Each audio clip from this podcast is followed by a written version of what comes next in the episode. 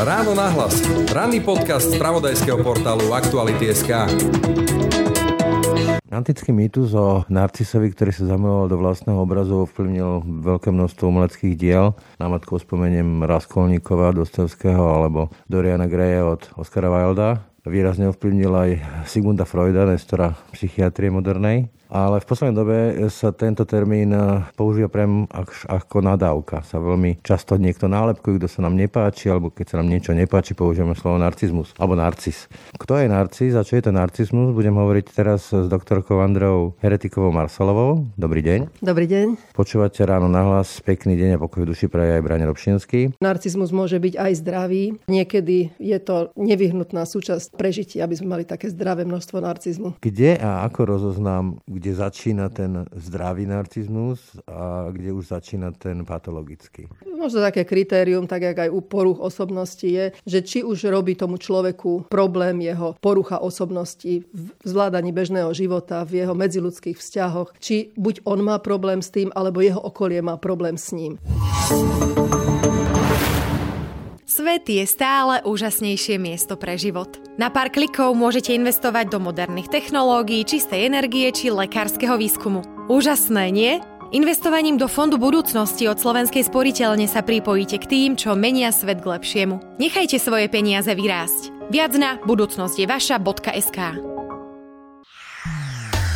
Počúvate podcast Ráno na hlas. No, vy ste aj autorko knižky Narcizmus. Tak čo vy hovoríte na takéto dnešné nálepkovanie, keď sa mi niekto nepáči, že ty narcis, alebo používa sa to napríklad aj v politike, že sa tak politici nálepkujú, alebo vie to súčasťou verejného života, ako nejaké hanlivé označenie. Veľa psychiatrických diagnóz prešlo do slovníka ako nadávka námatkovo, ty psychopát, idiot, imbecil, debil a tak ďalej, alebo hysterka. Takže psychiatria sa voči tomu aj bráni tak, že niektoré ochorenia premenovala. Takže už hovoríme o poruche osobnosti, už hovoríme o mentálnej retardácii, o histrionskej poruche a tak ďalej. Nož a že či narcis, že sa používa ako nadávka, to je pravda, ale my v tej knižke sme napísali s manželom, profesorom Heretikom, tak hovoríme, že narcizmus môže byť aj zdravý.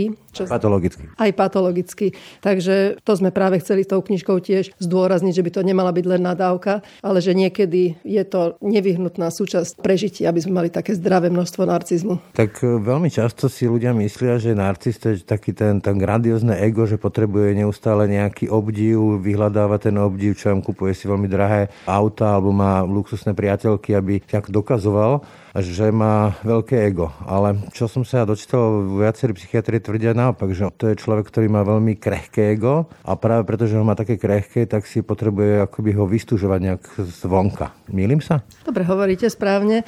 Je iné, ako sa prezentuje ten človek na vonok a aké sú príčiny vo vnútri. Takže naozaj to sebavedomie, ak je také kolísavé, tak môže na vonok pôsobiť arogantne, nafúkanie, sebavedomo, ale vo vnútri môže to sebavedomie byť naopak krehké. A potom znamená, že také krehké ego je ľahko zraniteľné. To znamená, že tí ľudia sa potom ľahko vedia, že uraziť, alebo majú z toho depresiu a potom si to riešia cez rôzne manipulácie vzťahov. Áno, alebo teda upadnú do depresie po nejakom narcistickom zranení, môžu mať úzkosti, nespavosť, rôzne príznaky psychiatrické, kvôli ktorým potom môže vyhľadať psychiatra alebo psychológa. Keď hovoríme, že je to porucha osobnosti, tak e, porucha osobnosti to vzniká niekedy v rannom detstve. Dá sa to povedzme pripisovať tomu, že čo ja viem, keď je niekto narcis, patologický narcis, že sa mu nedostalo tej zdravej lásky od tých vzťahových osôb, matky, otca, že sa tomu nejak nenaučil a potom si to vlastne kompenzuje celý život? Hľadajú? Tak e, táto porucha osobnosti, hovorí sa, že je z veľkej časti dedičná, teda máme tam veľkú časť aj, ktorá genetika zohráva úlohu, ale je tam aj ranný vplyv výchovy. A to už či prílišné ofúkovanie, prílišné nadšenie tým dieťaťom, alebo naopak zanedbávanie a ako keby nedohodnotenie toho dieťaťa. Inými slovami dá sa povedať, že povedzme, keď rodič má nejakú takúto že narcistickú poruchu nezvládnutú, tak e, si to potom prenáša prenáša na to dieťa. Neviem, ja si doteraz pamätám taký seriál na jednej komerčnej televízii, kde boli malé misky, také 8, 9, 10 ročné dievčatka a ich mami väčšinou boli bývalé vicemisky alebo tie tretie a strašne túžili, aby to ich dieťa, tá ich dcéra bola miskou. Keby oni si tie deti mali plniť sny tých rodičov. Je to taký narcistický prístup? Keď hovoríme o tých miskách, tam by mohlo by to spustiť napríklad aj nejaké poruchy výživy, lebo misky musia byť dostatočne štíhle a tak, takže nielen tú narcistickú poruchu, ale áno, máte pravdu, keď dieťa má plniť nesplnené ambície rodičov a rodičia ich vedú k tomu, aby teda boli perfektní a dosahovali výsledky, tak to môže byť tiež jeden z tých spúšťačov pre vznik narcizmu u toho mladého človeka. Ja mám strašne rád vetu z nového zákona, že milujte blížneho svojho ako seba samého. Väčšinou sa zabudá na tú druhú časť vety, že seba samého. Ak teda ten narcis nemá k sebe tú zdravú sebalásku, je schopný potom vôbec ľúbiť iných? Vlastne sme si nepopísali, aké sú charakteristiky narcisa a jedna z tých charakter... patologického narcisa a jedna z tých charakteristik je aj to, že nie je schopný dostatočne milovať, nie je dostatočne empatický, skôr ľudí zneužíva na dosiahnutie vlastných cieľov. Manipulátor? Môže byť manipulátor, aj nevedome môže toto robiť a často nie je schopný udržať si dlhodobo dobré vzťahy. Čiže na začiatku môže byť vzťah s narcisom takisto ako aj ten narcis niekedy môže byť akoby taký výnimočný, príťažlivý a tak ďalej. Ohurujúci? Môže byť ohurujúci a keď mu dostatočne ten jeho partner prejavuje to nadšenie, tak to môže byť na začiatku veľmi, veľmi fajn. Keď mu akoby zrkadlí to grandiózne ego, tak to sedí ako náhle prestane, tak príde to zranenie? Môže prísť, hej, problém potom, hej, môže. Ale ešte by sme mohli e, rozdeliť tých narcisov. Ešte, ešte by, áno, presne k tým charakteristikám, lebo vy aj v tej knihe uvádzate, to ma zaujal taký termín, že tenkokoží a hrubokoží, ako dosť rozdielne typy, taký, že ten vulnerabilné ego a potom naopak takéto arogantné, agresívne ego. Čiže ako by sme definovali toho patologického narcisa? Vlastne patologický narcis môže byť aj ten zraniteľný, aj ten arogantný a predstave verejnosti skutočnosti väčšinou narcis je ten práve ten hrubokožec takzvaný, teda ten arogantný, ktorý má skôr, hovorí sa, že má skôr vysielač ako príjimač, ktorý nie je pre ňo dôležité, ako na ňo reagujú ľudia, respektíve nie je to pre ňo prvoradé, lebo je dostatočne, dostatočne taký zameraný na seba a na tú svoju seba prezentáciu.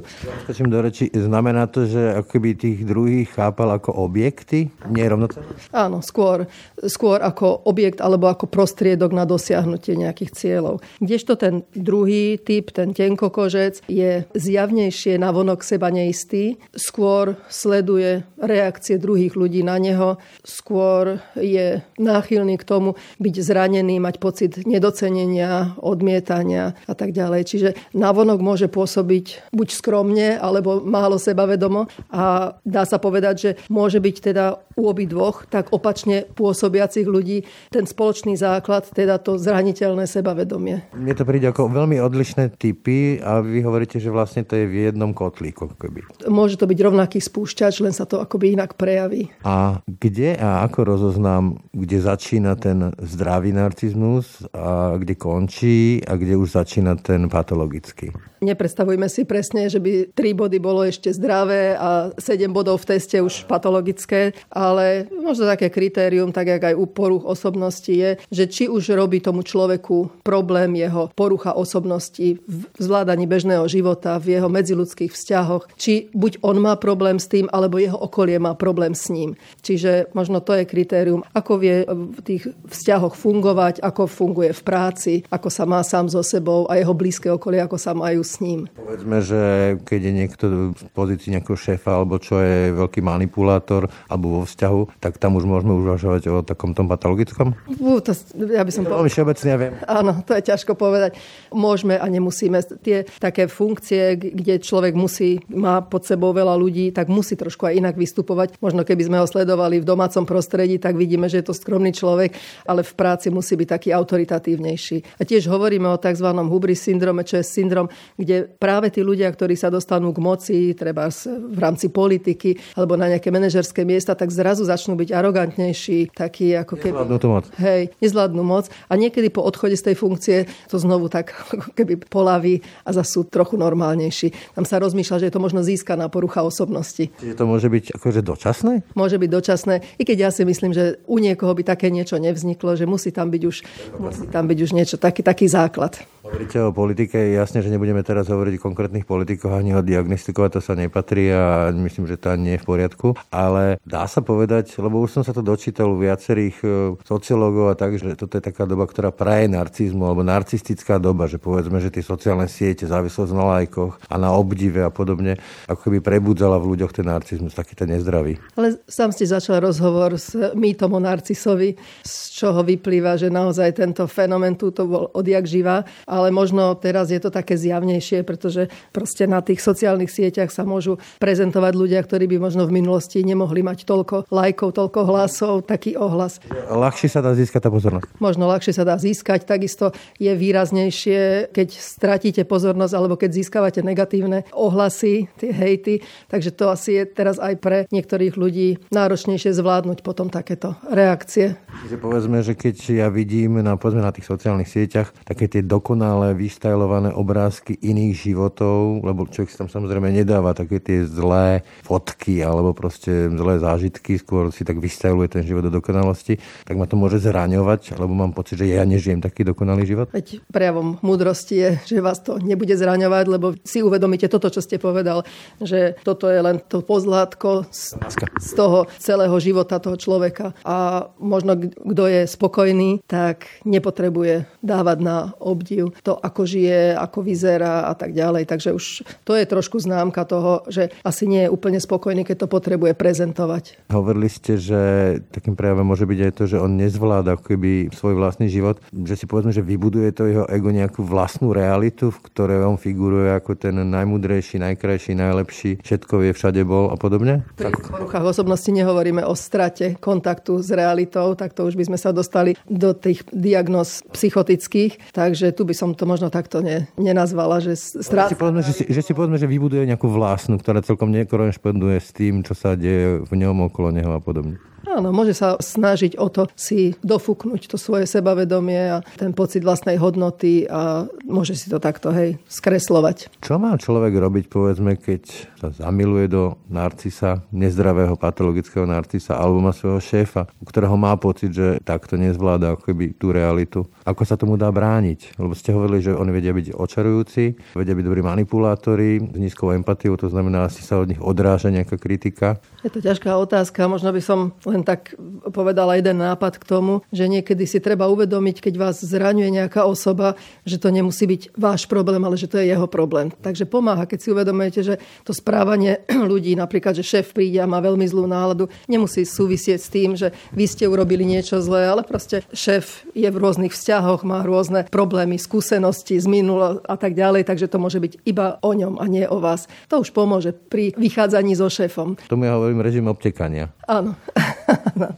A vo vzťahoch je to tak, že hlavne tí dvaja ľudia si musia nejak vyhovovať a zapadnúť nejak do seba jak kľúč a zámka. Čiže keď je niekto napríklad narcistický a nájde si partnera, ktorý je dostatočne trpezlivý, obdivujúci a on sám nepotrebuje taký veľký obdiv, tak môže celkom dobre ten vzťah fungovať. Teória zámky a kľúča, že tí dva sa nájdú? Áno, áno. Dobre, a keď to nevyhovuje a ten človek proste, ten narcis bude zranený, tak začne ubližovať, začne manipulovať manipulovať. Čili treba utiecť? Viete čo, môže vzniknúť veľmi veľa kombinácií. Riešila by som to naozaj individuálne. Nie sú rady.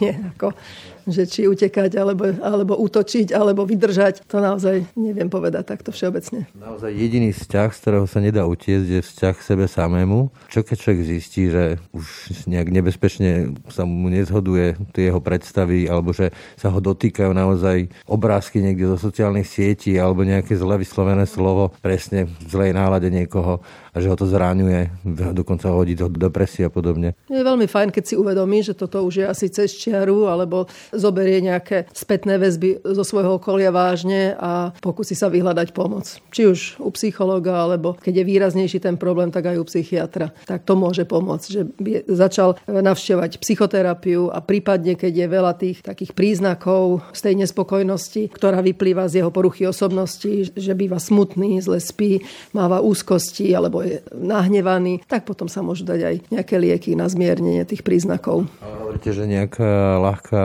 skrátka neexistuje, že asi bez nejakej terapie to nepôjde. Myslím, že ľahké skratky nie sú dobré. Hovoríte teda ale, že narcizmus môže byť aj zdravý?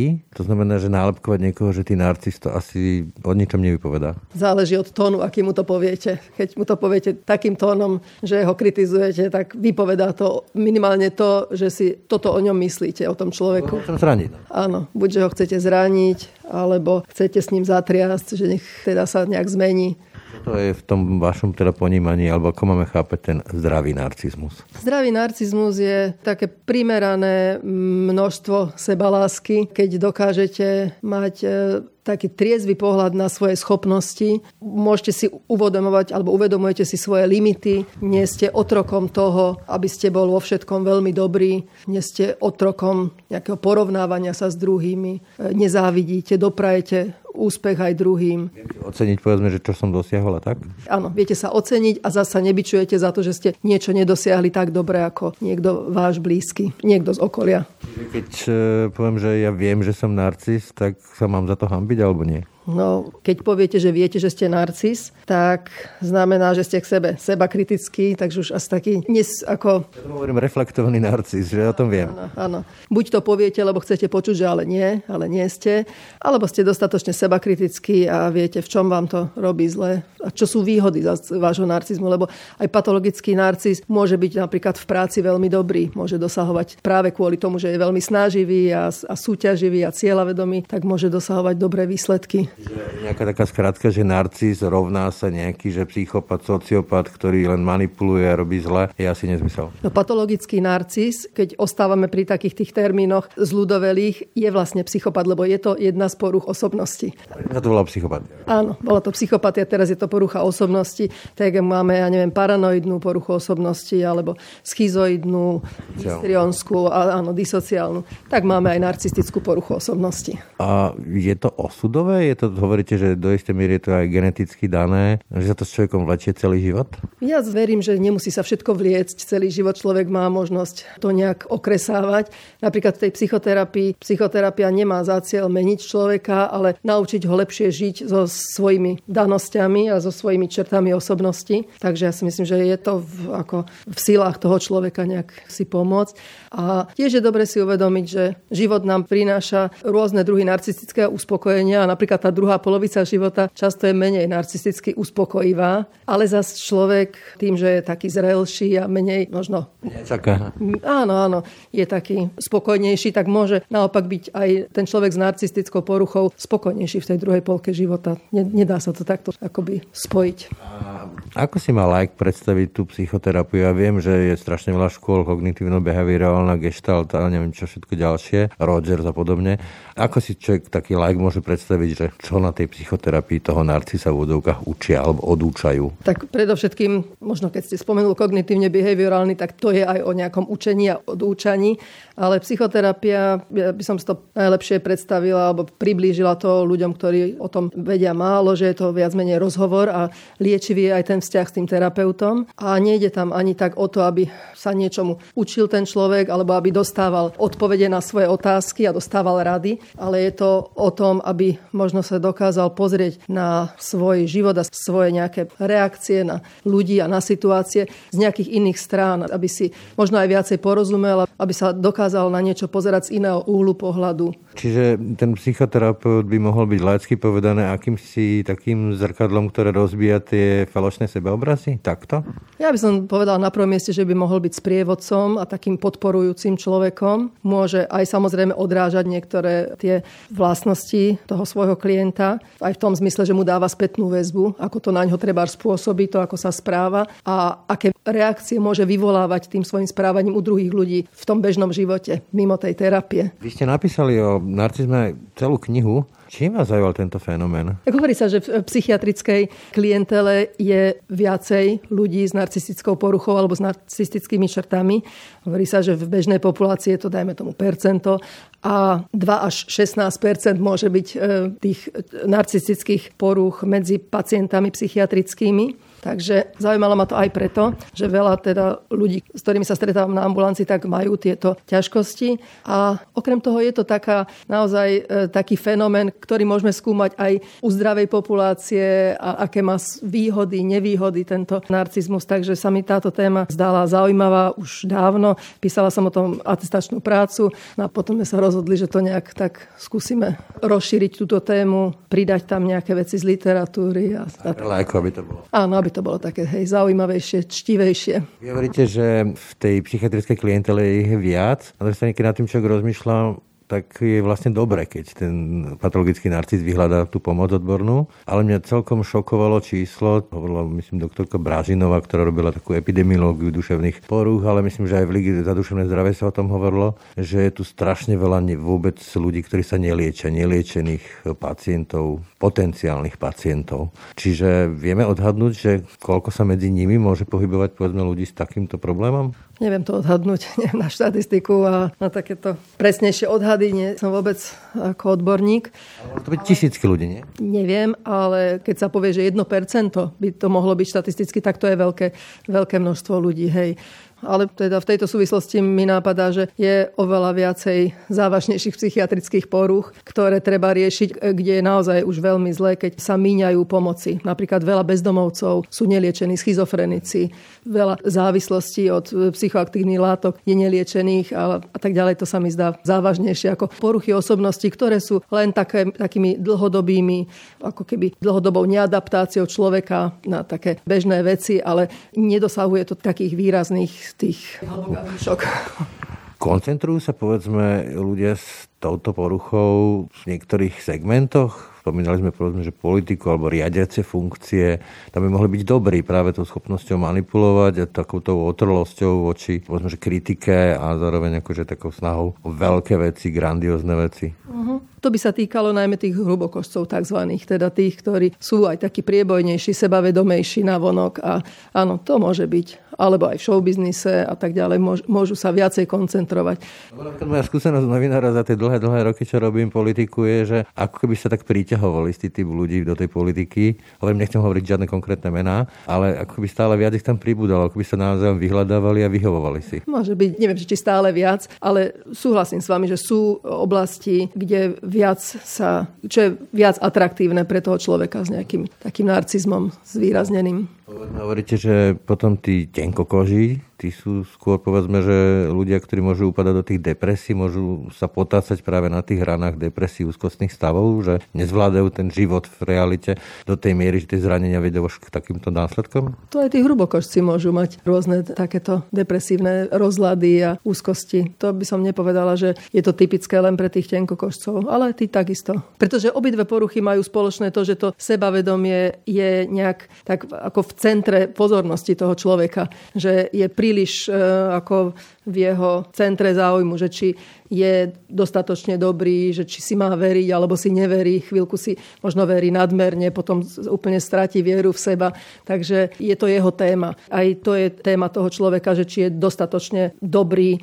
Aj ten tenkokoží vlastne sa trápi tým, že nie je dostatočne dobrý. Že čo si o ňom ľudia myslia, či si ho dostatočne všímajú a tak ďalej. Takže u dvoch je to ich téma. A dá sa tak nejak ľudovo, že poradiť ľuďom, že ako si budovať to zdravé sebavedomie? aby nemusel chodiť na tú terapiu. Ja viem, že to je veľmi všeobecná otázka. Možno uvedomiť si, že život nie je súťaž, ale že skôr je o spolupráci. To môže pomôcť. Že šťastie nedosiahnete tým, že budete niekde prví a budete najlepší, že naopak tým môžete prísť aj o množstvo blízkych ľudí. Keď idete cez, cez možno niekedy aj cez nejaké, som nechcela povedať teraz, e, že na to doplatí teda vaše okolie, takže tým samozrejme strácate blízkych ľudí.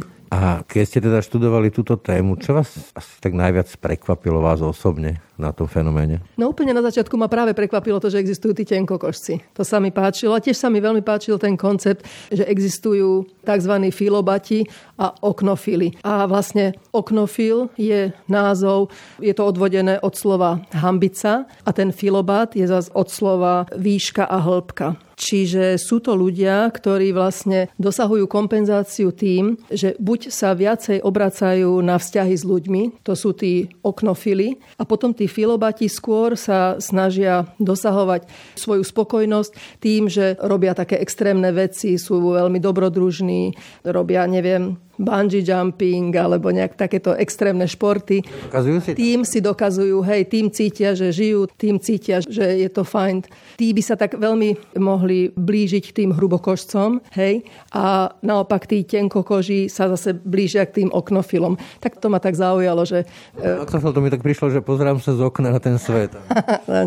Nie, je to od slova okneo, hambica. Sú to tí ľudia, ktorí skôr sa tak ako snažia viazať na tie ľudské vzťahy. Hamba to je koncept, ktorý je vlastne závislý od toho okolia, že ja sa hambím pred nieči, niekým, Vína je taký interný pocit a tá hamba je to, že niekto ma mohol pri niečom vidieť, alebo prichytiť, alebo ostrakizovať za niečo. Čiže oni sú vyslovene závislí na, na tom, čo si to okolie myslí, tak? Ja som odpovedala na tú otázku, čo ma zaujalo pri tom. Tak zaujímavé tieto nové pohľady, lebo pre lajka a aj pre mnohých odborníkov je vlastne narcistická porucha len ten človek, ktorý je taký velikášský a zameraný na svoje sebahodnotenie, ale že sú tam aj takéto menšie zaujímavé odtiene tých rôznych poruch. Dá sa dneska povedať, že také tie koncepty, s ktorými prišiel vlastne, myslím, Freud došiel prvý s týmto konceptom, že už sú dávno prekonané? Áno, pozeráme sa na to inak, možno jak Freud, ale na Freuda vždy dojde, ak sa, ak sa hovorí. Že, Kde Freud je na te dojde. Áno, áno, že v niečom mal, mal pravdu a naozaj bol priekopníkom vôbec psychoterapie a